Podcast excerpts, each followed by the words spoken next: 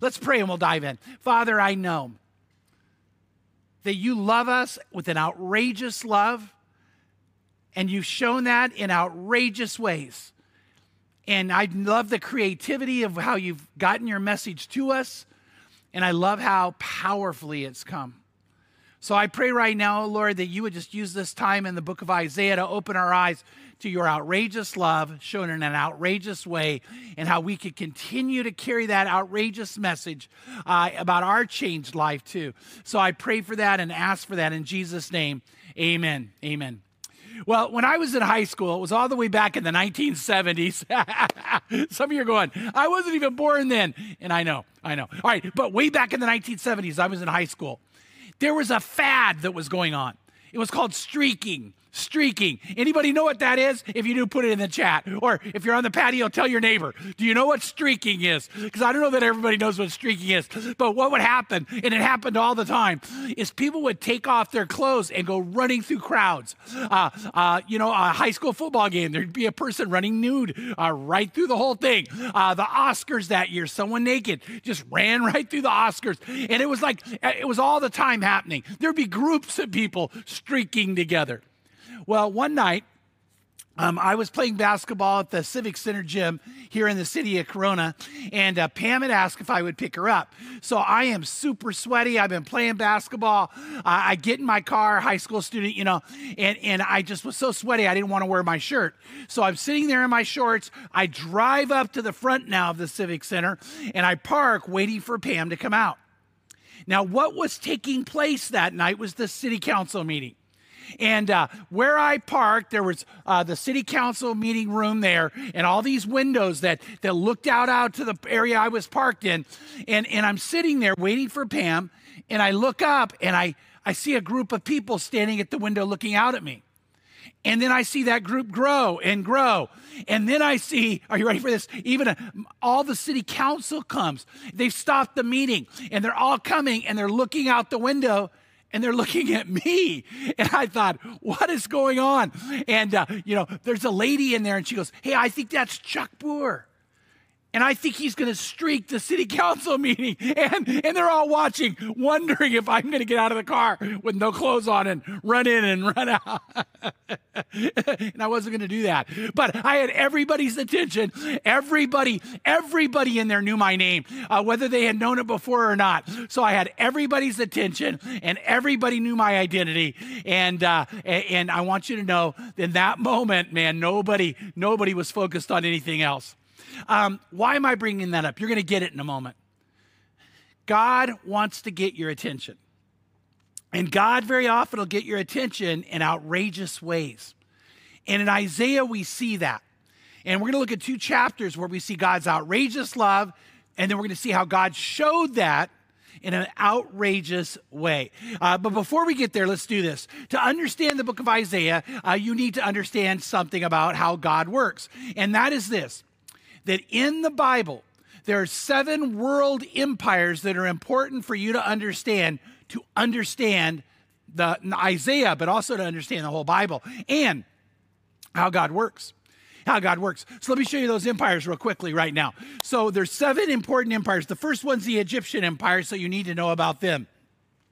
After the Egyptian empire was the Assyrian empire. Now, what's so important about them is in Isaiah, a lot of the book of Isaiah is going to talk about the Assyrian empire. We're going to talk about them today in a few minutes.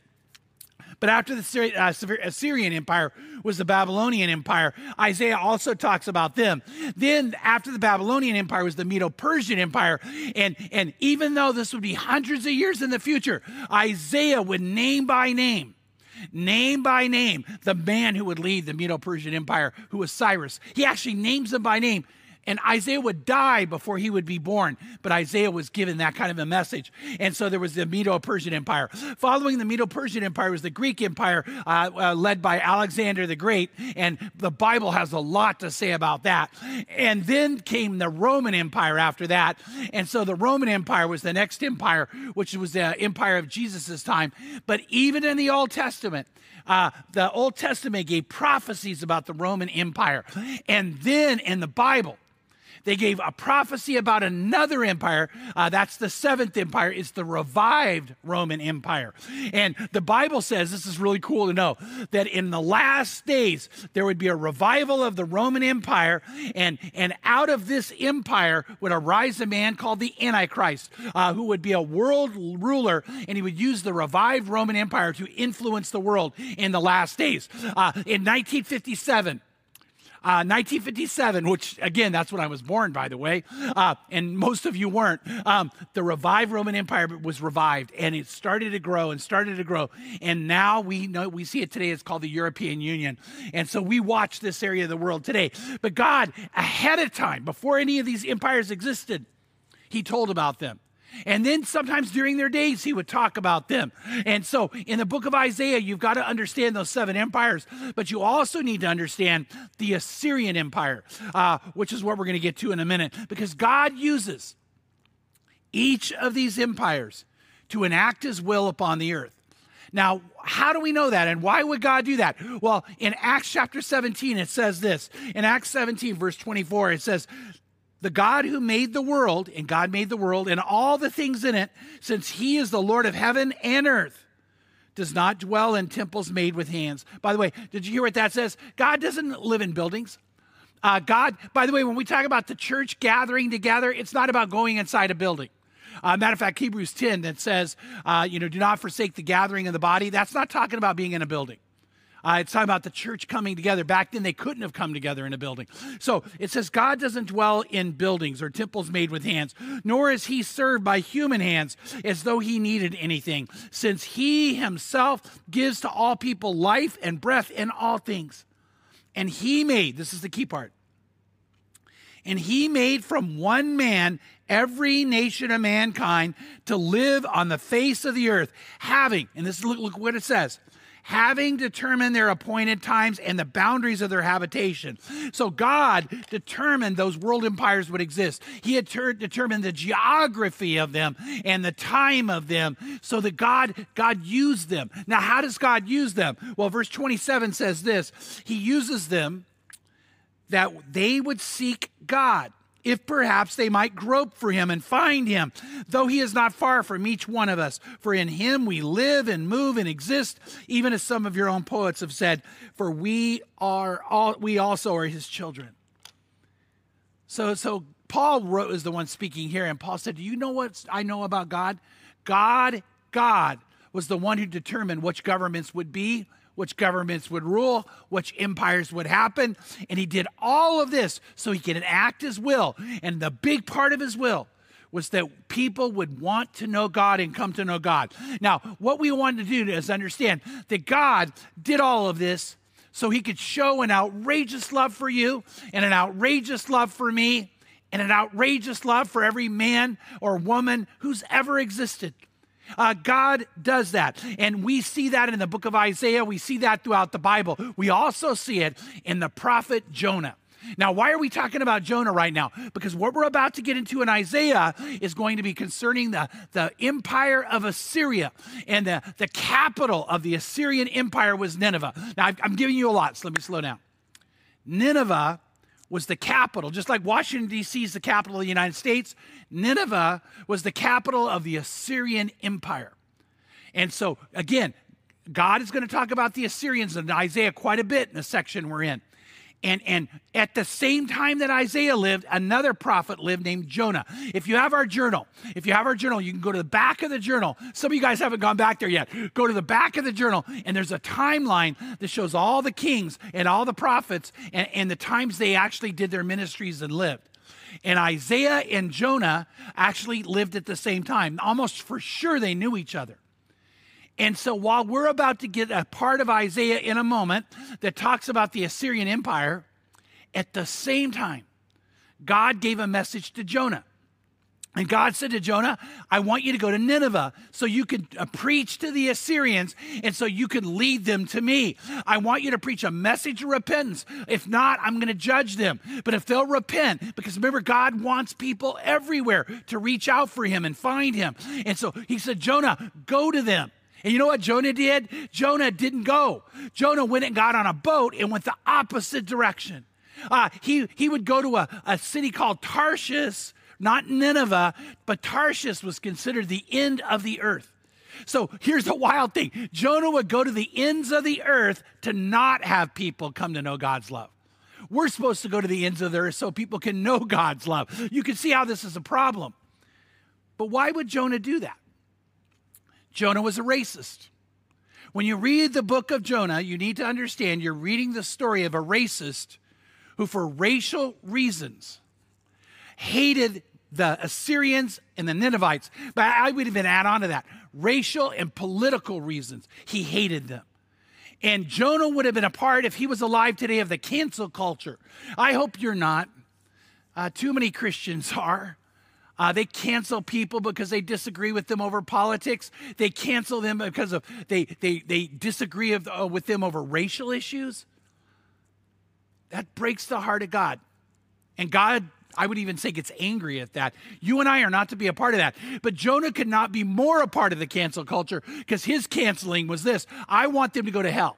I am so against them politically. I am so against them racially. I want them to burn in hell. You don't get much more cancel culture than that, right? And so what happened is he goes the opposite direction. So he has to pay money. It costs him to do this, by the way, to get on a boat and go the wrong way.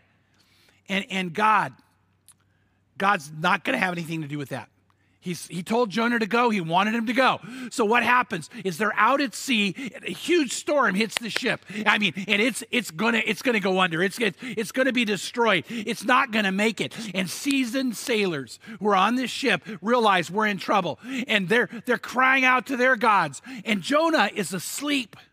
They, and, and by the way, that's shocking. He could sleep through this, but they go and they wake him up and they go, What are you doing sleeping? They go, Get up, and we're about to die. Cry out to your God. And Jonah probably comes up and stands on the deck and sees the storm and gets hit by the waves. And he realizes it's me. God's doing this. So he turns to the sailors and he said, This is all my fault. And they're like, What do you mean it's your fault? And he said, Well, you know, God told me to go to Nineveh, but I, I didn't want to do it. And, and so I'm going to Tarshish. And, and they're like, How could you disobey God?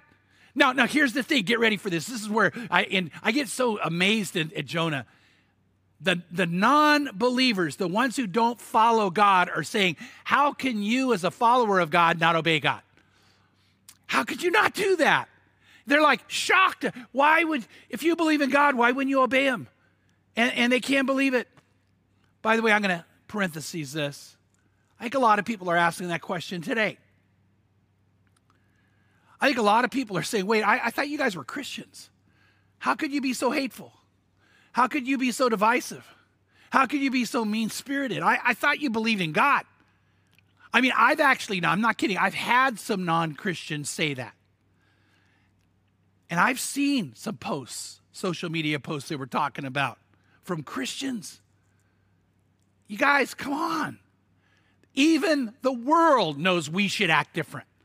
Even a non believer, even atheists know we shouldn't act that way. And just like in Jonah's day, they're like, How could you be a part of the cancel culture? How could you do that? And Jonah said, Here's what you need to do, guys. You need to throw me over the boat and into the water, cast me away from us, and throw me overboard, and uh, God will spare you. And you know what the next verse says? Don't miss this one. It says, When the sailors heard that, they rowed all the more to try to save Jonah's life.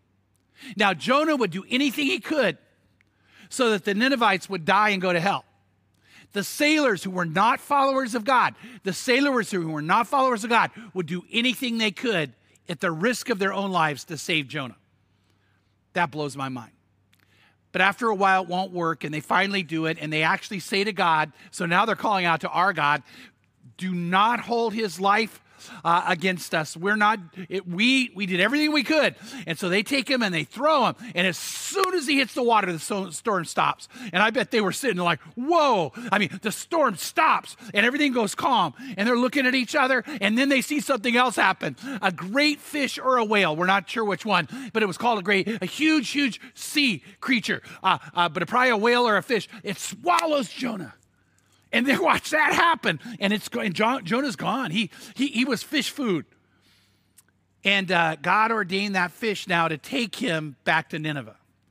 He would be three days and three nights in the stomach of the fish. Now, I don't want you to have the picture in your mind of like uh, Geppetto. I don't know if you know ever saw Pinocchio, the cartoon Pinocchio, but but Geppetto gets swallowed by a whale, and he's like sitting and kicking back and fishing. That's not what happened to Jonah. He in the stomach of the of the fish or the whale, it is formed around him tightly. Seaweed is wrapped on his head and he can't get it off. His arm might have been twisted up. We don't know that part, but we do know this part. He was being digested as the acid in the stomach began to eat away at him, bleaching his skin white. Now, for some of you who are new to all this, you might say, wait, can that happen? Let me tell you, yes. Not only did the Bible talk about it, but we know of true stories, especially in the area around Alaska, of, of whalers, men who were on fishing vessels trying to, to, to harpoon and kill whales, um, that were actually fell overboard and were swallowed by whales and survived. Uh, there's a uh, more than one, but there's one famous story of a man who went overboard. They couldn't find him. A whale had swallowed him. They ended up capturing that whale, not knowing he was in it. Caught it up to land so they could clean it and carve it. And when they opened up the the inside of the whale, they saw the stomach moving, and they opened up the stomach. Uh, again, it was all tightly formed around him. I, I don't want you to get. It would be painful. It would be claustrophobic. You could barely breathe and they cut it open and he was inside but his skin was bleached white and uh, according to the account he smelled horrible. Smelled horrible. Why would i bring that up because god ordained this great fish to take jonah back to nineveh and as it's going there, what happens is it actually gets to the, the shore of Nineveh and it vomits him up on dry land. And, and I believe, uh, it doesn't say it, but I, knowing the rest of the story, I think somebody saw it. Or more than one person's like, did you see what happened? You know, and he comes up. He's bleached white. He smells horrible. Now he's going to get everybody's attention. Why? Because God's going to take what Jonah did and turn it into a way of bringing an outrageous message in an outrageous way to a people that need to hear it. And now Jonah's going to be way more effective in sharing with the Ninevites. One of the gods they worshiped was a fish god. And so what happens? They've got a fish spewing him up on land. And while he's walking in, bleached white, he's walking in with the smell no one can miss. And what does he do? He starts preaching about God and, and the need to repent. And everybody repents. The whole city repents because now he's doing it right. Now he's doing it God's way in an outrageous way with an outrageous love. And, and, and the Assyrians begin to uh, repent. The capital of Syria, Nineveh, turns to God. And, and Jonah actually, instead of being right in his attitude, he gets mad. He gets really upset. He gets upset that people of another race would turn to God, people of another political persuasion would turn to God. And he goes and sits outside the city mad under a big plant. His skin obviously can't take the harsh sun or the wind. And God has a worm eat the plant. That's another thing I think is so cool. And, and, and when it happens, Jonah gets all upset. And God gives him a message, and I don't want you to miss this message. It's, it's in uh, Jonah, uh, Jonah chapter 4, verses 10 and 11. And it says this It says, Then the Lord said, You had compassion on the plant, because Jonah got mad when the plant died. You had compassion on the plant for which you did not work and which you did not cause to grow, which came up overnight and perished overnight. God said, Should I not have compassion on Nineveh, the great city in which there are more than 120,000 persons who do not know the difference between their right hand and their left hand? And notice this next part, by the way, for all you animal lovers, and I'm one, as well as many animals. He said, I had compassion on the people and the animals. He goes, Why didn't you? Why didn't you? So God, God showed he loves the Ninevites. And now we get to Isaiah again, who's living at the same time. And Isaiah is going to talk about God's outrageous love for everyone. God has an outrageous love for everyone. Please don't miss that. So you and I should not be canceling people out. We should be building bridges to bring them in. We shouldn't be canceling people out. We should be building bridges to bring them in. And the first uh, group that we see Isaiah talk about in this section are the Ethiopians people with dark, dark, dark black skins, black community people. And uh, God has a message for them. And he says to Isaiah, I want you to share this message about the Ethiopians. And, and I'm going to go ahead and read it all to you. Don't miss, or at least a big section of it. It says in uh, Isaiah 18, 1 to 7, Listen, Ethiopia. And he calls out to the Ethiopians. This is a loving message, by the way. Land of fluttering sails that lies at the headwaters of the Nile, that sends ambassadors in swift boats down the river. Go, swift messengers, take a message to the tall, smooth skinned people who are feared far and wide for their conquest and destruction, whose land is divided by rivers. All you people of the world, everyone who lives on earth, when I raise my battle flag on the mountain, look, when I blow the ram's horn, listen, for the Lord has told me this. I will watch quietly from my dwelling places, quietly as the heat rises on a summer day, or as the morning dew forms during the harvest, even before you begin to attack. While your plans are ripening like grapes, the Lord will cut off your new growth and prune she- with pruning shears. He will snip off and discard your spreading branches. Your mighty army will be left dead in the fields for the mountain vultures and the wild animals. The vultures will tear at your corpses all summer. The wild animals will gnaw at your bones all winter. At that time, the Lord of heaven's armies will receive gifts from the land that is divided by rivers, which is Ethiopia. From this tall, smooth skinned people who are feared far and wide for their conquest and destruction, they will bring gifts to Jerusalem where the Lord of heaven army dwells. Now, you might say right away, Chuck, wait a minute, I didn't catch anything loving about that. Here's what he's doing. The Assyrian Empire was already spreading throughout the world, they were conquering nation after nation. And God says to Isaiah, tell, tell Ethiopia not to fight them. They won't win. Tell them if they come out to battle, even though they've won before, this one they'll lose. Their corpses will be scattered everywhere. The vultures will eat them. You know what God is saying? Don't do it. Don't do it. I don't want you to die. I don't want you to die. Why would God give Isaiah this message to the Ethiopians? Because God loved the Ethiopians. God loves everybody. Don't miss that. God loves everybody of all tribes, all languages, all nations, of all skin color uh, God does. And God wants you and I to have that same love and appreciation and value for people too. Uh, racism is one of the worst sins imaginable because it's against people that God loves. And Isaiah says in this message to them that one day the Ethiopians are going to come to me. One day, I want to tell you, I, I'm going to have a relationship with them, and there's going to be incredible numbers of them who turn to me. By the way, God in the Old Testament showed a great love to Ethiopians uh, to an Ethiopian. In Numbers 12, mark this in your mind, etch it in your heart. Numbers 12, uh, Moses married an Ethiopian woman. And his sister Miriam and his brother Aaron actually got angry at him for marrying her. Get ready for why? Because she was black. And so now they are they are against this interracial marriage and they begin to speak against Moses. And God hears it and God gets so angry that he calls he tells Moses, "You bring Miriam and Aaron to the tent of the meeting." And and they come there and they know now they're in trouble because they've been speaking out. They've been being racist. And, and, when they come up, God comes down on a cloud and he lifts up, and all of a sudden, Miriam, she is white with leprosy. She's completely white. You know what God was doing then? Don't miss it. Don't miss it. Read the story, but don't miss this part of it. God was saying, You want white?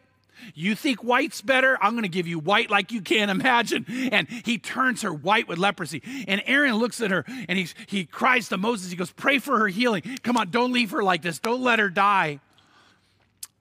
And, and Moses prays for her. And at that moment, God heals her. He says, but she has to wait seven days for cleansing. Now, why is that important? Because she had to go sit outside the camp for seven days. It was like God's version of a timeout. See, parents, God used timeout. And he, he sent he sent her out there for seven days. And during that seven day period of time, everybody has to wait.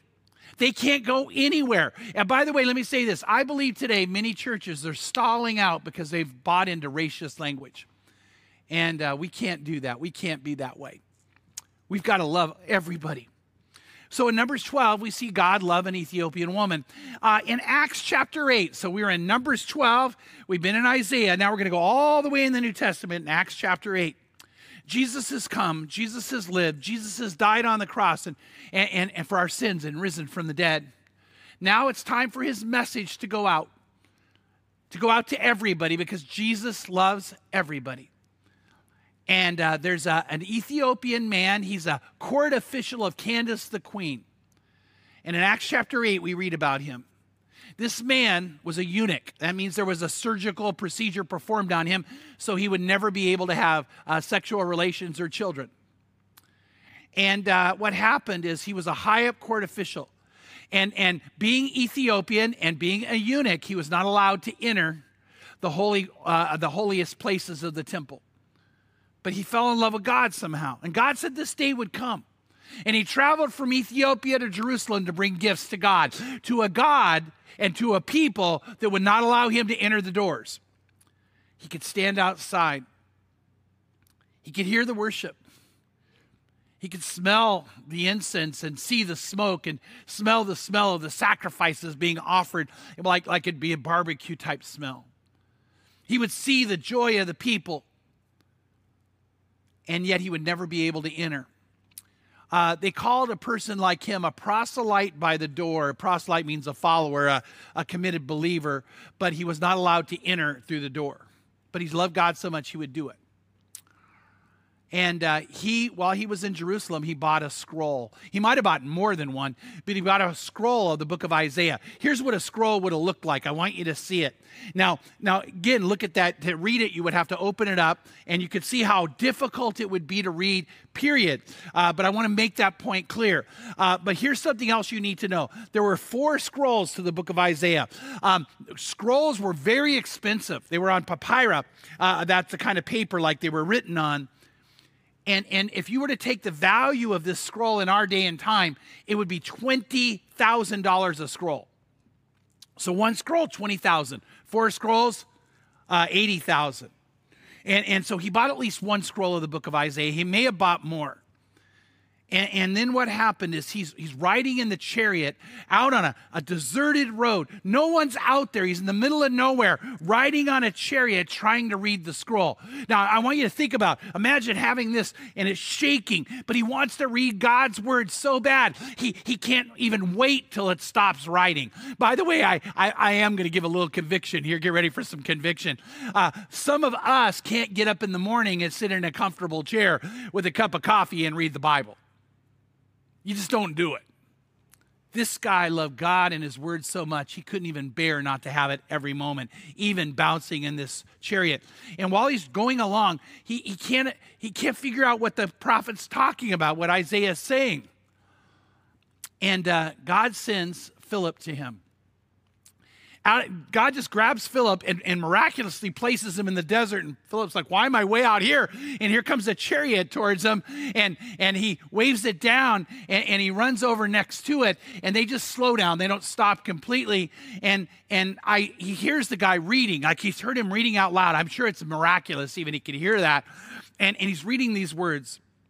Uh, or he's reading Isaiah chapter 53, uh, verse 3. Uh, so, guys, I'm jumping to Isaiah 53, verse 3. It says, He was despised and forsaken of men, a man of sorrows and acquainted with grief. And like one from whom men hide their faces, he was despised, and we did not esteem him.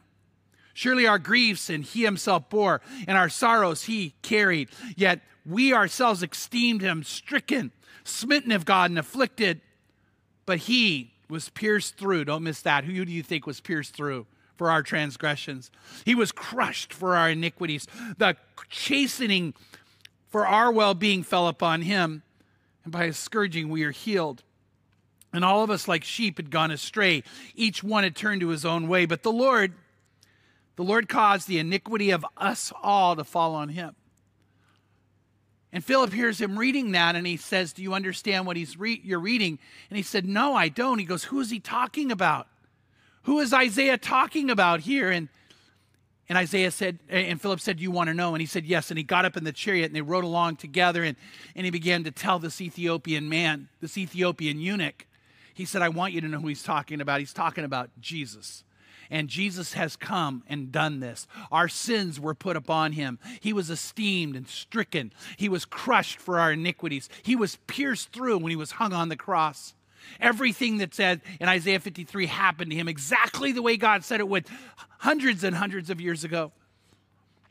And this message is the message of love, outrageous love for you, that God wants you to know that. And this man realized in this moment there'd been another prophecy of Isaiah fulfilled. And this is where, guys, I'm going to jump to Isaiah 56. In Isaiah 56, it says this Let not the foreigner who has joined himself to the Lord say, The Lord will surely separate me from his people, nor let the eunuch say. By the way, it'd be in the same scroll that Isaiah 53 is in, that he has this. Nor let the eunuch say, Behold, I'm a dry tree. For thus says the Lord to the eunuchs who keep my Sabbaths and choose what pleases me and hold fast my covenant. To them I will give in my house, within my walls, a memorial and a name better than that of the sons and daughters. In other words, I'm going to call you my child. It's better than the name of a son, better than the name of a daughter. And I give them an everlasting name which will not be cut off. And, and this man in the same scroll has showed that Jesus not only would die for your sins, he would say that no longer are you to stand outside the door, but you're to come in.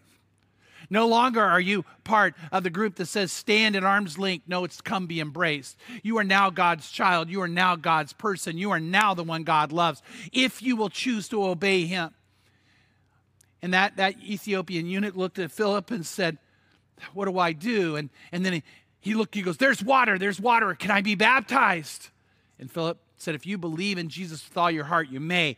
And the chariot stops and they go down into the water, down into the water, in their clothes, by the way, like we, we did last night. We saw 15 people baptized last night, almost all in their clothes. And and and and and down in the water, and then they he baptizes him in the name of Jesus, and he comes up rejoicing.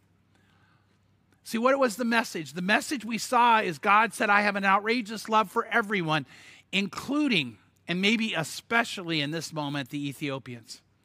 I love them.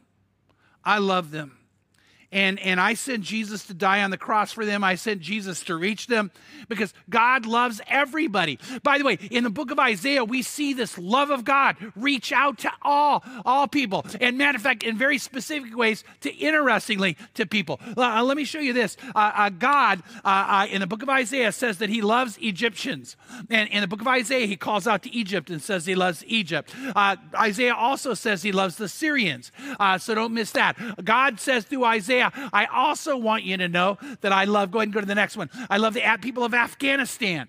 Uh, so God calls out to them in a loving, caring way. And then God also calls out to the people of Saudi Arabia, names them in the book of Isaiah and says, I love them. And then God also calls out to the people of Jordan and says, I love them. Uh, and, and I care about you and I want you to be a part of, of the people that I love and care for. I want to know. And God also names Iran uh, as a group of people that he loves and cares for and wants them to know. And God also, I think there's another one popping up Iraq. God says to the people of Iraq, I want you to know I love you too and, and care about you. And so, and God also names Lebanon as another group the, uh, that are the Lebanese. I love you and I care about you and I want to embrace you. So we watch this international call of Isaiah going out. And, and, and, he, and by the way, it's not limited just to these groups, it's the whole world, but the known world of the day. God, God says, not just Israel, right here, I love all you guys too. God loves people of every tribe, race, tongue, and nation. And he now also names the Ethiopians. And, and, so we need to know that too. So God has this incredible, outrageous love for everybody. And now here's what you need to know. Now God is going to tell Isaiah to bring this message in an outrageous way. And so in Isaiah chapter 20, it says this in the year of King Sargon of Assyria. Now, now he's going back to the Assyrians.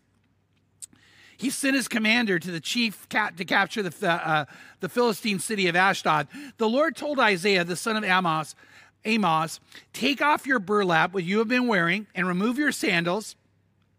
Isaiah did as he was told and walked about naked and barefoot. God said, Take off your clothes and walk about naked. And he was not only naked, he was barefoot. He didn't even wear sandals. It says, Then the Lord said, My servant Isaiah has been walking about naked and barefoot for the last three years. okay, this is outrageous. All right, get ready for this. Uh, it goes, This is a sign and a symbol of the terrible troubles I'll bring on Egypt and Ethiopia. Notice he's naming those two countries again. He's trying to warn them. Don't miss it's a warning. It's a loving warning. And it says this I'm trying to warn you about something, and I'm going to do it in an outrageous way. It says, For the king of Assyria will take away the Egyptians and the Ethiopians as prisoners. He will make them walk about naked and barefoot, both young and old, their buttocks bared uh, to the shame of Egypt. And then the Philistines will be thrown into a panic, for they counted on the power of Ethiopia and boasted of the allies of Egypt. And they will say, If this can happen to Egypt, what chance do we have. We were counting on Egypt to protect us from the king of Assyria. Uh, there is a little bit of debate amongst pastors and Bible scholars on whether Isaiah actually went about completely nude. Uh, but by the way, we're talking about streaking, except he didn't run. That's why I told the story at the beginning. But just like I got the attention of the city council, God got the attention of everybody for three years by Isaiah walking about this way. But was he completely naked? And, and, I want to tell you, John Calvin, Calvin, one of the most famous Bible scholars who's ever lived, he says, yes, for sure he was. And he actually gives an incredible argument that for sure he had to be that way. And he gives all the reasons why. But let me give you two to think about. Uh, when the word is used there, the word naked, it's a Hebrew word, uh, and we're going to show it on the screen for you. It's the Hebrew word, and guess what it's translated every single time it's used? Naked. So, in this one case, I can't imagine it doesn't mean that. 16 times it's used in the Old Testament. 16 times it means completely without clothes. Uh, one of those, by the way, is in Job, where Job said, Naked I came from my mother's womb. Now, I want to tell you, all the moms out there know you've never given birth to a baby with clothes on. Not a diaper, nothing. Um, and and I, Isaiah said, That's how I walked around. Why would he do that? Why would he do that? Because God is a God who shows outrageous love in outrageous ways. He has an outrageous love for everybody, and he showed it in an outrageous way here in Isaiah by having him walk around with no clothes on, which got everybody's attention. Uh, uh, Hundreds of years later, a man named John the Baptist would show up clothed, but clothed in very strange clothing with camel's hair on, and he would eat wild locusts. And, and people were like, What is this guy doing? Why does he look like that? And he would get their attention, and he began to preach about Jesus and, and say, Get ready, the Messiah is coming. And, and with an outrageous message, he showed outrageous love in an outrageous way, and he got everybody's attention. And so I want you to know that God today is doing that all the time. And the most outrageous way that God showed an outrageous love was when God put on something, just like John the Baptist put on camel's hair and ate locusts. By the way, and Isaiah took off something, his clothes. God clothed himself with humanity. He came in the form of Jesus as a man to walk this earth uh, to live life as a man, even though he had all the power of God. He limited himself. That showed his power and sovereignty. And he came and he lived a life for you and I to follow that example. And then he died on the cross. Matter of fact, then he was stripped completely. Um, by the way, completely. Hanging on the cross, not for three years, but for hours as he would die and then be put into a tomb for three days. God showed outrageous love. And in showing that outrageous love, he brought an outrageous message of saying, I love you and I care about you. And he, he said that to the Ethiopians, he said it to the Egyptians, Afghanistan, but he said it to you and he said it to me. In John chapter 3, verse 16, it says this it says, For God so loved the world. This is the most outrageous message of all that he gave his only begotten son. You know, you hear that too often, maybe. No, not too often but we hear it sometimes so much we don't stop and go, wow. He gave his only begotten Son. I, I hope that I would be honest in telling you that I love you. Some of you I know very well, and some of you I don't, but I hope I, I hope I genuinely love you. But all of you, I can promise you this there isn't one of you I would give my sons for. Uh, I, I wouldn't. If my son somehow had uh, uh, an ability uh, by their death to give you life, then you're done. you're not going to make it. I hope you know Jesus, because if not, you're going to die. I certainly wouldn't give my grandson for you. I, uh, I told my uh, youngest son, um, who's the father of my grandchild, Liam, I said, if I ever saw you two standing in front of a bus and the bus was coming and I could only save one, then Liam's, Liam's getting saved and you're down, buddy. and then he goes, Dad, if I was standing in front of a bus with them, I'd deserve it. but anyway, I wouldn't do it. But God loved you so much, you, and I'm going to just not say anyone else other than you right now because it matters to you, that He gave His only begotten Son. That is outrageous love, shown in an outrageous way. And then it says this that whoever would believe in him should not perish but have eternal life. So he didn't just give you love, he wants to give you life. Now you got to choose to accept the gift, but that's what he does. And it says, For God did not send his son into the world to judge the world, but the world might be saved through him. He who believes in him is not judged. He who does not believe in him has been judged already because he did not believe in the name of the only begotten Son of God. So God said, I, I, I love you so much, I'm going to do something else outrageous. I'm going to give you a choice. You can choose to believe and choose to commit and choose to obey, or go your own way. By the way, and, and let me say this that anybody who does not choose Jesus goes to hell. With, apart from Jesus, you can't go to heaven. That, for a lot of people, is outrageous. They go, how could that be? Why wouldn't God just make us be His? Because of love. Because of love. That's outrageous love. And God wants you to know His love, and God wants love from you. And today, I hope that you would say, Man, I, I really want to walk in the love of God. I want to live in the love of God. I want to be filled with the love of God because Jesus came and paid the price. Isaiah saw it, Isaiah talked about it. The Ethiopian eunuch said, I want this. What do I need to do to be saved? And Philip said, If you believe in Jesus Christ with all your heart, you may. And just like that Ethiopian eunuch who had been told time and again, God won't ever accept you, found out that wasn't true. Some of you need to know it is for sure true. God will accept you. God will love you. God wants you. God wants you. He wants you. And today, if you're not in a relationship with God that is real, that is active, that's vibrant, that's alive, it can be. You're a prayer away. The Bible says, call in the name of the Lord and be saved. Philip said to him, If you believe in Jesus, uh, believe in Jesus with all your heart, you may. And, and the eunuch said, I believe that Jesus Christ is the Son of God. And bam, that was it. He was ready. He was ready. And he, he prayed the prayer and he got baptized and he became, he became God's. Right now, I'm going to ask some of you out there where are you at with God? Where are you? Do you love the Lord? Because He loves you. And maybe if you're saying, well, I don't know, I've never done this before, I'm not sure what to do, let me tell you what to do.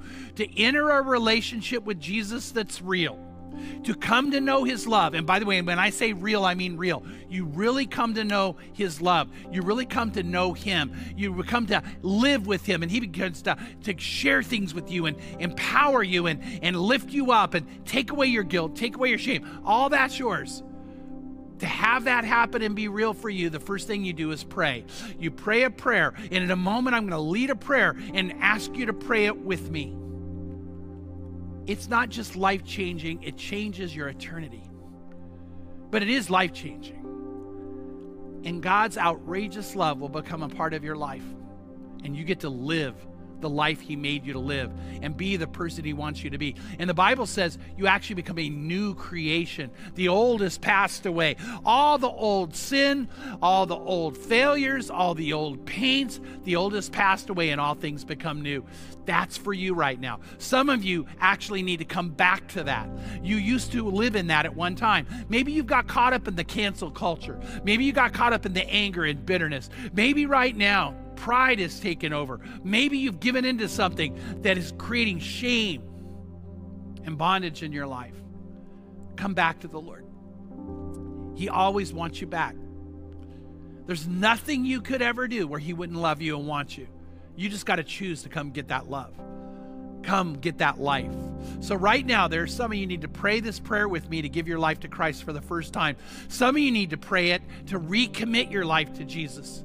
So, the first step is to actually make a private commitment to God by praying. The second is to make a public commitment to God by letting it be known you did it. Those two things is what the Bible teaches you do to begin the relationship the private prayer and the public commitment. And so I'm going to ask you to do this. In a moment, I'm going to ask you to pray the prayer with me and make that commitment. But I also am going to ask you to let us know you're doing it. How? By grabbing your phone, grabbing your iPad, grabbing something you can text with and text Amen to 69922. Text Amen to 69922. And when you text Amen to 69922, what you're going to do is let us know I'm making this commitment. The word Amen means the truth, the truth.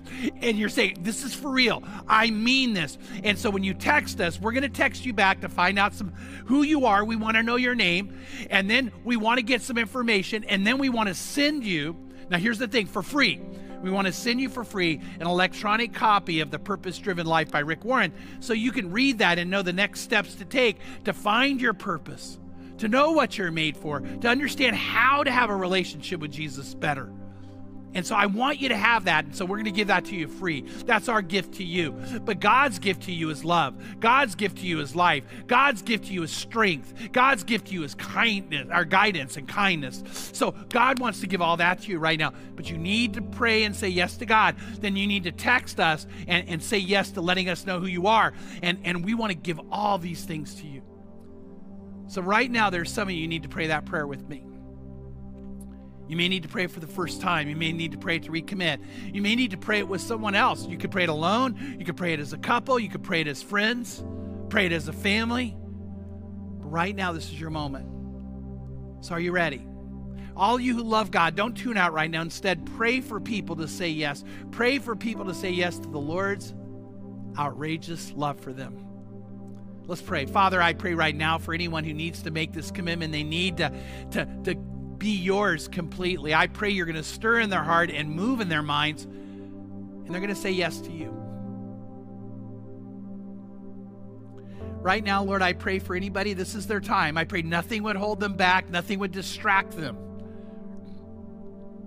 from this most important decision of all. I want them to know your love. Right now, if that's you, I'm going to ask you to pray this prayer with me. Say, Lord Jesus, I know you love me.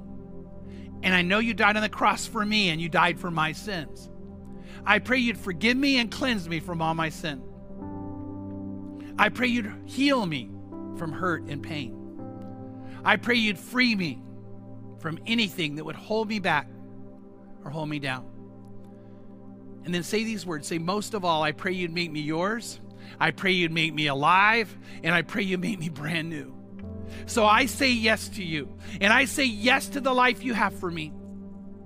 So take me now and make me yours, make me completely yours.